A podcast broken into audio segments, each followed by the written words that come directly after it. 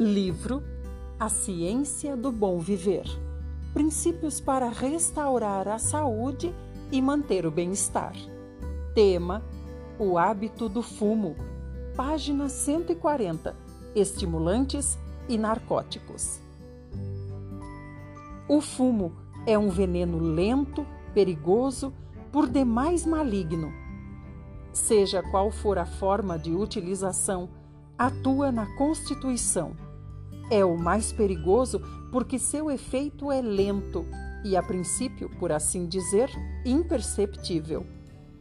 Excita e depois paralisa os nervos, debilita e obscurece o cérebro.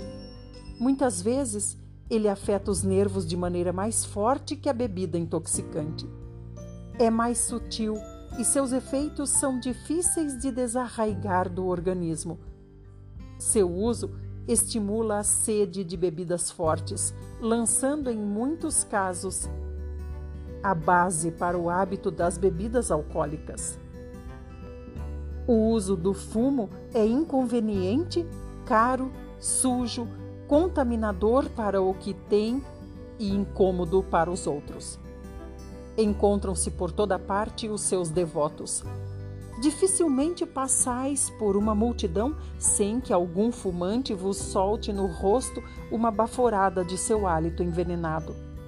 É desagradável e pouco higiênico ficar num vagão ou numa sala em que a atmosfera esteja impregnada dos vapores da bebida ou do fumo. Embora os homens persistam em usar esses venenos para si mesmos, que direito têm eles de contaminar o ar que os outros devem respirar.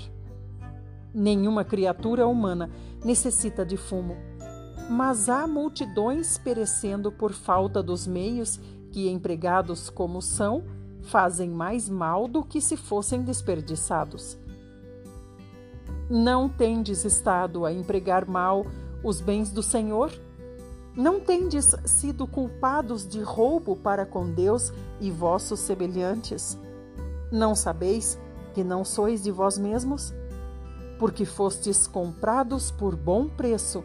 Glorificai, pois, a Deus no vosso corpo e no vosso espírito, os quais pertencem a Deus.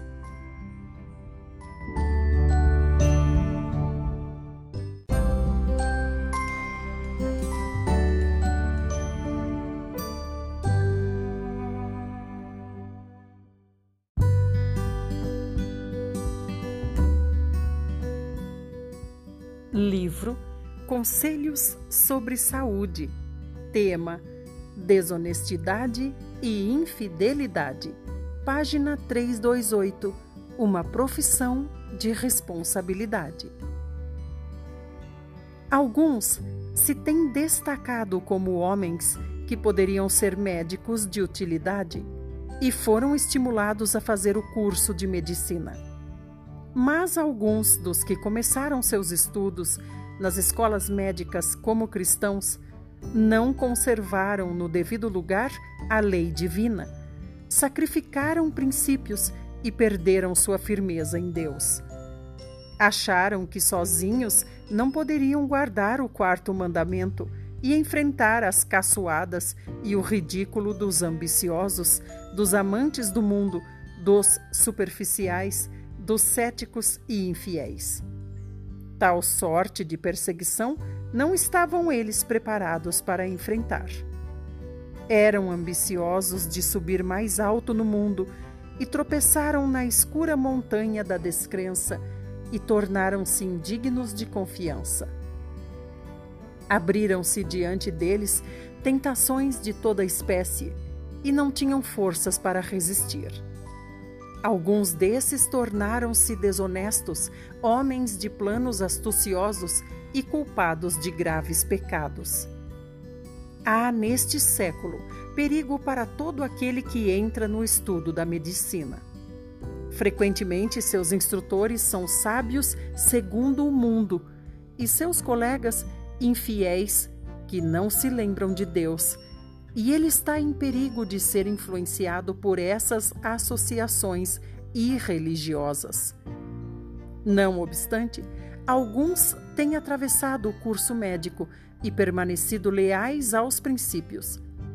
Não estudavam no sábado e demonstraram que os homens se podem habilitar para os deveres de um médico sem decepcionar as expectativas dos que lhes forneceram meios para fazer seu curso. Como Daniel, honraram a Deus e ele os guardou.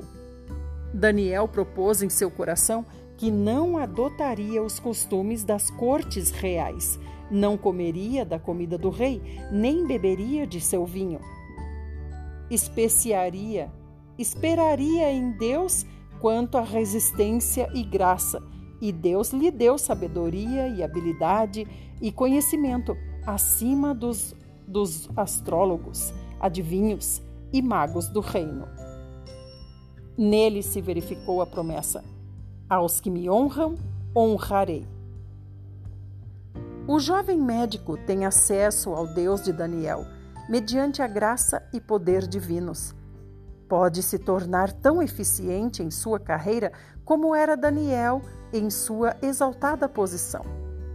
É um erro, porém, fazer do preparo científico a coisa todo importante de sua vida ao passo que os princípios religiosos que jazem à própria base de uma clínica bem-sucedida são negligenciados. Muitos são elogiados como hábeis em sua profissão, mas desdenham a ideias de que necessitam apoiar-se em Jesus quanto à sabedoria em sua obra.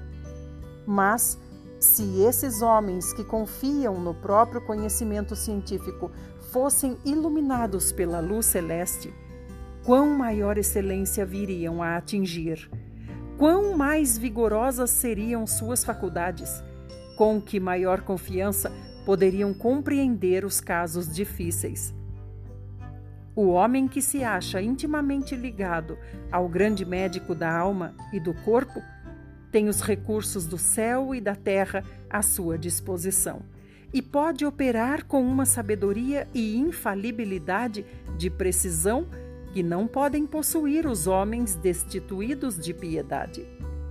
Aqueles aos quais é confiado o cuidado dos doentes, quer como médicos ou como enfermeiros, devem lembrar-se de que o seu trabalho deve resistir ao escrutínio do perscrutador, olhar de Jeová. Não há campo missionário algum mais importante do que o ocupado pelo médico fiel e temente a Deus. Campo algum existe em que um homem possa realizar maior bem ou conquistar mais gemas para brilharem em sua coroa de glória. Pode ele levar a graça de Cristo como um suave perfume a todos os quartos dos doentes nos quais entra. Pode levar o verdadeiro bálsamo restaurador à alma enferma pelo pecado pode apontar ao doente, ao prestes a perecer, o Cordeiro de Deus que tira o pecado do mundo. Não atenderá à sugestão de que é perigoso falar de interesses eternos àqueles cuja vida está em perigo, temendo que isto os torne pior, pois em nove de cada dez casos, o conhecimento de um Salvador que perdoa os pecados os tornará melhores, tanto da mente como do corpo. Jesus pode restringir o poder de Satanás. Ele é o médico em quem a alma enferma pelo pecado pode confiar, de quem pode esperar a cura dos males do corpo, como os da alma.